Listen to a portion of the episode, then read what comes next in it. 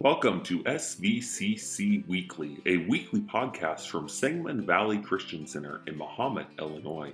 We hope you enjoy this message from our church and be sure to check us out online at www.sangamonvalley.net. To God.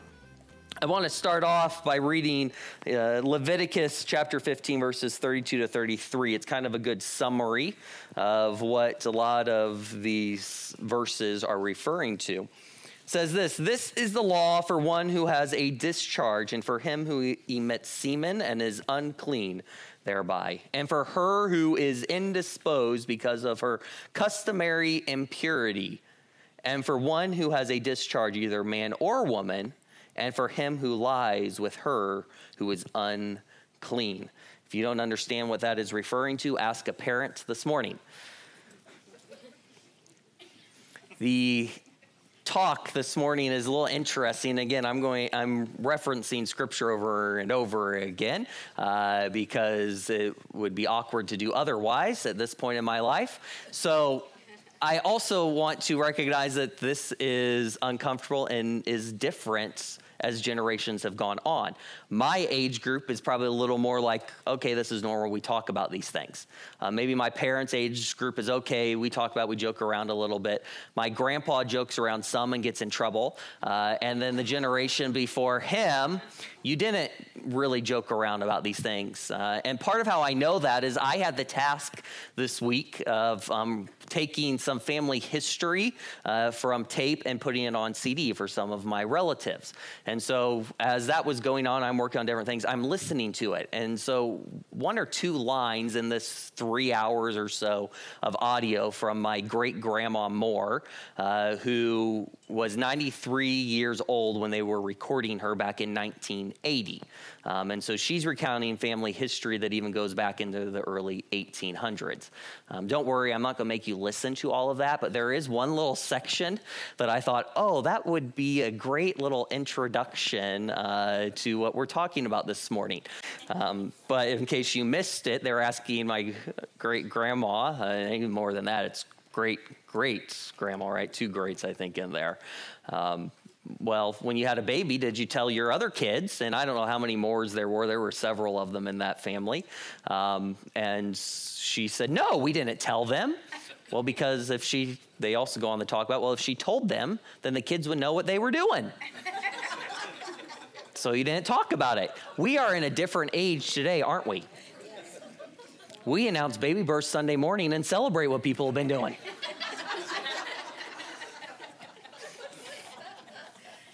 We talk about our anointed water fountain out there and what it helps you do.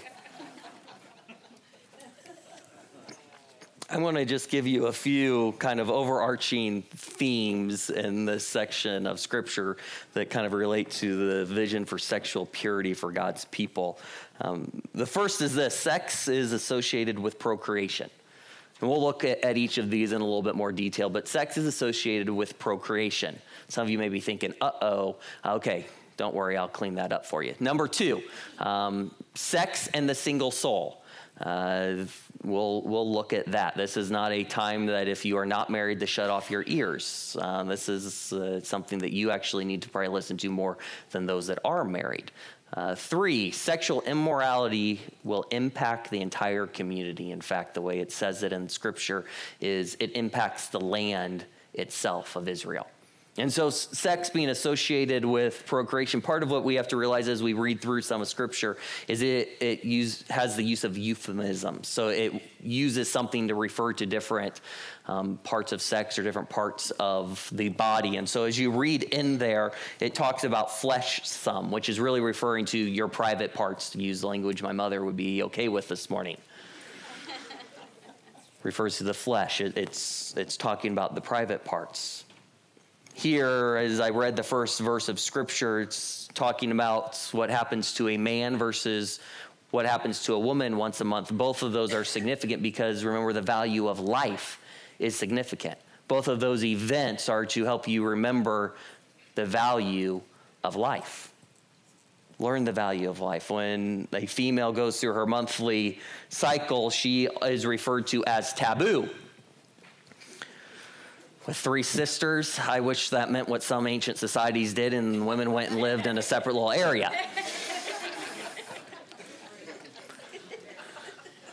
I'm just being honest. I hope that's okay.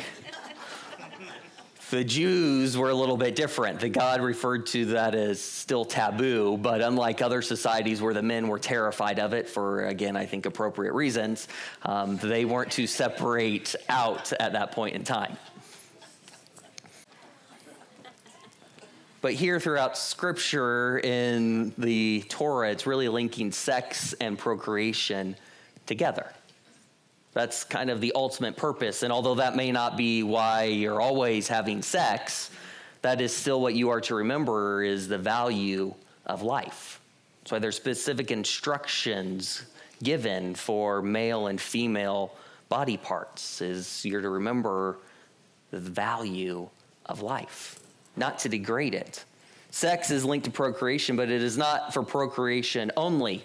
If it was, the book, The Song of Solomon, would not be added in as biblical canon, as part of what God has given instruction for us to. So, for those that want to follow maybe great grandma Moore's philosophy, um, you have to take that part of Scripture out.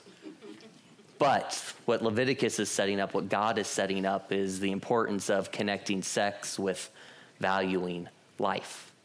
If you look at really the news today, our world today, they don't do that.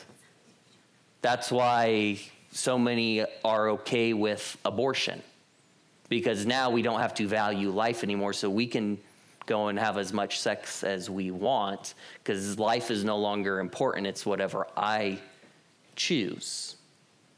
It's a devaluing of life. God instituted from the very beginning no, part of all of this is you need to understand the value life because sex itself can bring about life, procreation although there are other purposes besides that. Number two, sex and the single soul.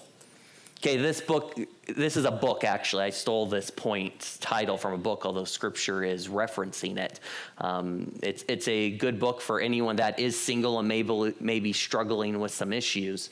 Um, Jack Hayford wrote it, it's a really thin book um, but talks about to young adults kind of the issues that some struggle with as they are walking through. What does it mean that I am the age I can get married and yet I'm not married yet? Talking about that. But I think here in Scripture, it's referring to not just young adults, but for all that are part of this age group now that has gone through the change in their body that now allows them to really procreate to have sex that we have to understand that it's not as again as the world around us would say well that's just how you were made no god is setting up no there are certain rules and boundaries in place for you to have the best life the best life this is not a conversation this morning a message this morning to make anyone feel bad to think boy i didn't do it that way god redeems it's okay but what we do want to do as a church is what is God's word saying? So whether you live that way or not, that you can pass on what does God say to future generations so that they can have the best life that God intended for them. That's why it's sex in the single soul, because we need to know so we can pass it on to others. The instructions that really start in Leviticus 17 and go into 18 give instructions for who you can and cannot have sex with. There it gives instructions and uses the term just like flesh refers to the private parts. Here it talks about revealing somebody's nakedness, which is the term it's using for having sex with somebody, revealing their nakedness. In fact, I think in scripture, in the Torah, specifically the first five books of the Bible, we don't really see a whole lot about marriage ceremonies. We know the Jewish people celebrated marriage. We know it actually was more like a week long celebration at, at, some point in time, it becomes that. But at the beginning, when you look at Abraham, Isaac, Jacob, do you really see a wedding ceremony that happens? It's more like here's the wife, or I've worked so long, in Jacob's case, now I've earned my wife. But either way, it's like here's the wife, now go into your tent. Well, what do you think they're doing in the tent? Let's be honest really in the Torah, the act of sex itself is really the marriage ceremony. Different than what we have today. I think that's something that messes up our culture and messes up a lot of people because they start having sex thinking, well, it's okay, or maybe it's not, but it feels good. And so I'm going to do it anyways. And they end up with a lot of emotional issues.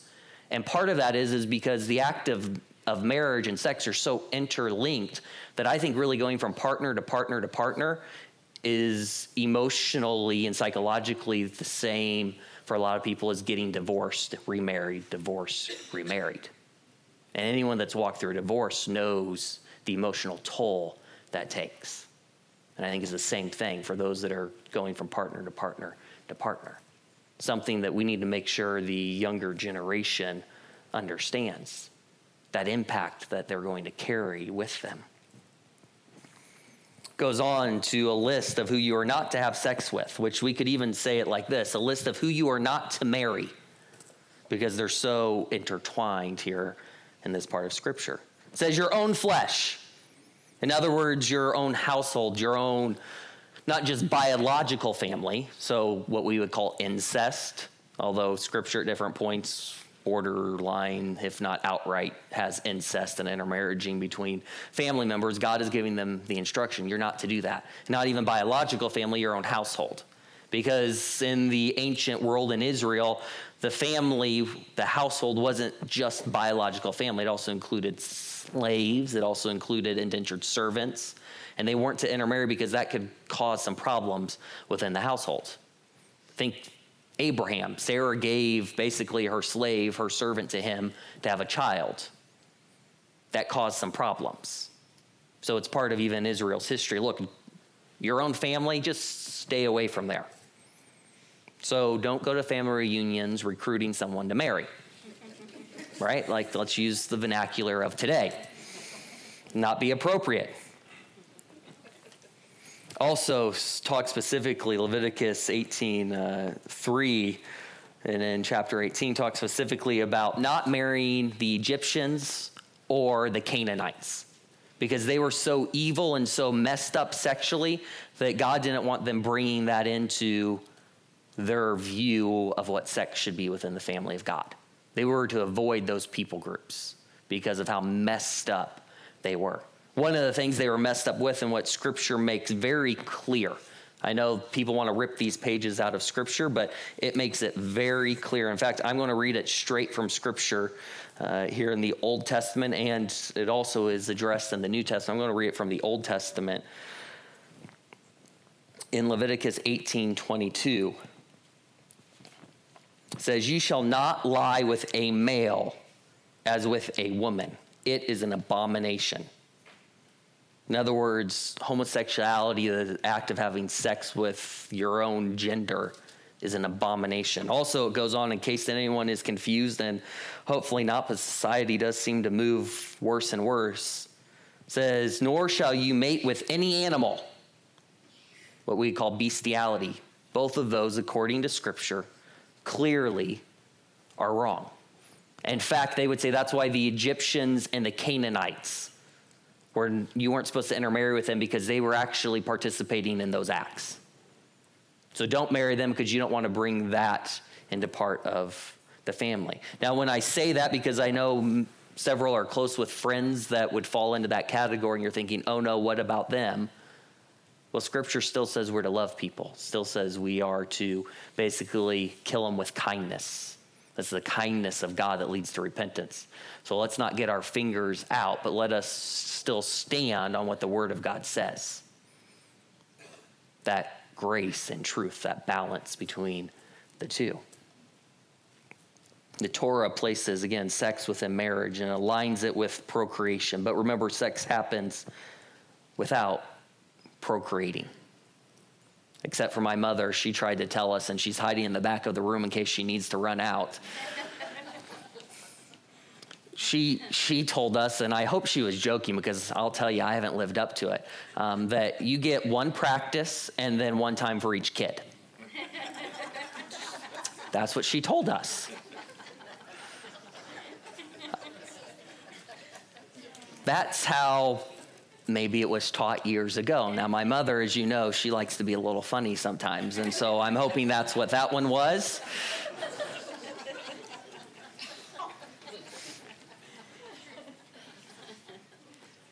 my parents talked about those things, maybe not everything in detail, praise the Lord, but some of those things. And so I get to pass some of those on to you. Aren't you lucky? But scripture contains, again, my little caveat there the Song of Solomon. If you haven't read that book and you're married, you should go read that book. The third thing I wanted to address in this section of the sermon this morning is the sexual immorality will impact the entire community. In fact, Leviticus 19:29 it says this, "Do not prostitute your daughter to cause her to be a harlot." It's a modern day term for or a term for like prostitute harlot. Um, lest the land fall into harlotry and the land become full of wickedness. You shall keep my Sabbaths and reverence my sanctuary. I am the Lord. See, and as it goes on, it then lists different things of what, if you went and had sex in a certain way, the punishment was to be death.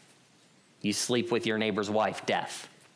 You sleep with someone of the same gender, death. It goes on, it lists all these different things that they are told not to marry, not to have sex with in this way. And if you do, the punishment is death because God thinks this is a big deal. He thinks this is a big deal. He, he ties in here look, if you continue to do these things, even if you're to the point of you're, basically selling off your daughter as a prostitute, sexual immorality goes so far, it's going to impact the entire community. It's going to impact the land where I have placed you. We know places today where that is still true. I think it's also important to note is you look through Leviticus and it says, look, if you do this, you're going to die. You do this, you're going to die. You do this, you're going to die. It's at that same point in John chapter 8 that some of the religious leaders bring a woman, puts at Jesus' feet for them to kill. And Jesus responds and says, Let him who is without sin cast the first stone it tells me this if, if you think it's your job to punish those that maybe fall within this list in Leviticus, then if you are without sin, go ahead and throw this, the first stone. We can't forget that side. As Christians, yeah, we're to come in and look, okay, how are we living? What's God's word says? How do we help others live up to this? And yet we are never the ones responsible for the punishment, for bringing about the death. And Jesus himself even took the opportunity to pass on that and offer forgiveness. And so we too need to live our life in that way. Doesn't mean denying it. The world, again, around us wants to deny what is sin.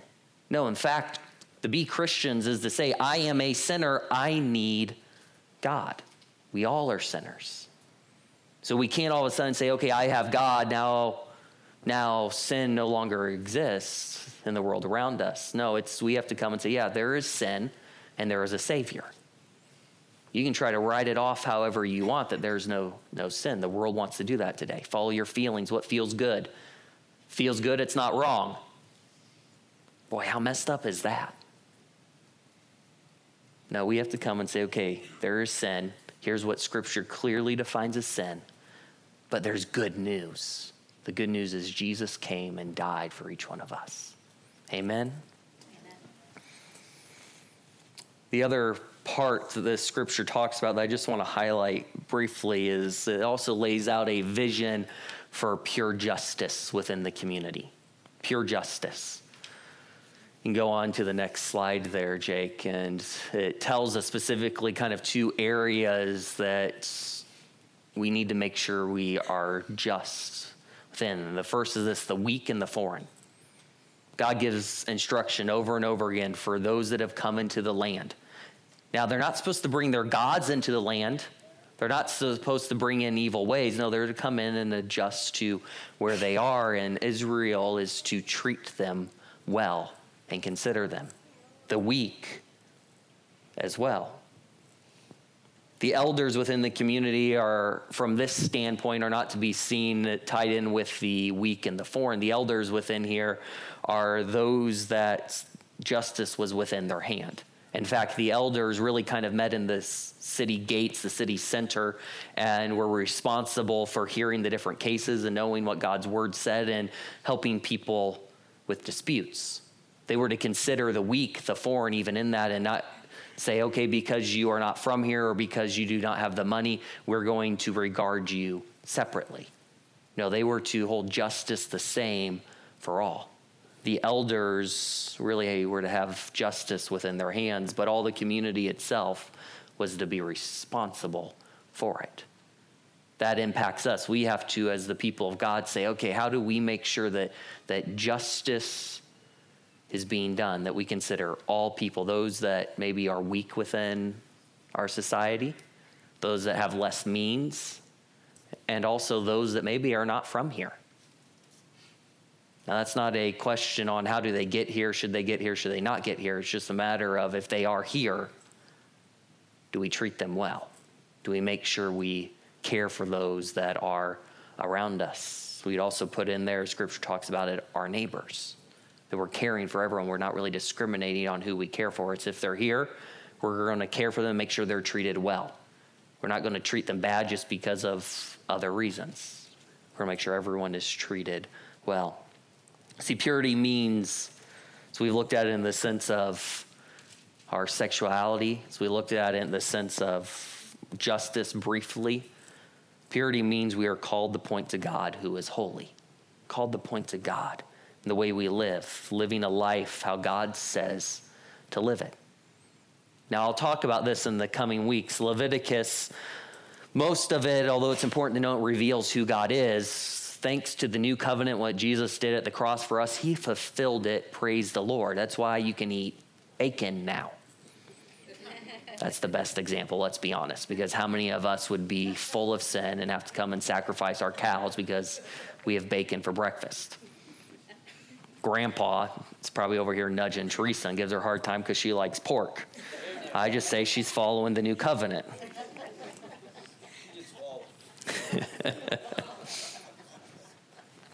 a few uh, kind of discussion points I want to give you on the next slide here.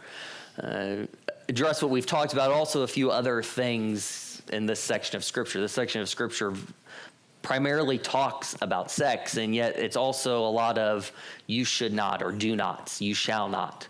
It's, it's a big list. And so we have to consider really the first kind of discuss, discussion question there, and that is this What is the difference between a mere list of do's and don'ts? Most would look at this section of scripture and say, well, it's just giving us a list of do's and don'ts. So, what's the difference between a list of do's and don'ts and walking in purity and thus power that real holiness produces. We're going to be holy as our God is holy. What's the difference? How are we choosing to live? Are we going to walk with a list of do's and don'ts, or are we going to say, no, no? But Yeah, we, we may follow a list, but really the heart is about being pure, about God coming and producing purity and power within us because He is holy and He makes us holy. We also should consider Leviticus 19 where it talks about don't, don't basically prostitute your daughter. I think it refers not just to a daughter, but it also brings us to the point of what about our own children?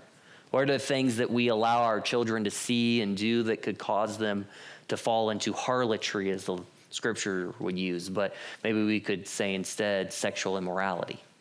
Other areas, what are things we allow them to do? Parents have a hard time, I think, understanding that if your child is in your house, you are still the parent my father, I, although I at times hated the rule, um, I learned to live with it because it was the rule, and I think it should be the rule in every house. I think scripture aligns with it. If your child is in your house, no matter what age, it is your house. It's part of why the New Testament, when it talks about the church and their issues, kick them out. Well, they were meeting in the house. If there are issues going on in the house, boot them. There's a standard as a parent you can live by and if your child's adults or younger, whatever, now don't go boot your under 18 year old and say the pastor said to do it. No, you're still responsible for them. If they're over 18, they're not living up to your standard, kick them out. That may sound harsh. But again, we can go to the New Testament and we can read straight from there. The point is, you're calling them to purity and holiness. So have that standard for them, have that expectation for them. Don't enable them to live a different way. Begin that not just when they get 18, because then they're going to be like, what? No, you begin that from early ages, teaching them what's appropriate. The third thing, are there any other themes if you would go back and read these sections of scripture, even go on into where it talks about the priesthood? Are there any other themes like justice, like sexual purity, that you think are there as you look at the lists of you shall not or do not in there? Now, again, the do nots, most of them come down and end with, For I am the Lord. In other words, why do we do it? Because he said so. Because he said so. Obedience is what God is wanting obedience. Thank you for listening to SVCC Weekly. We hope you'll subscribe to this podcast as well as give us a like. You can visit us again online at www.sangamonvalley.net.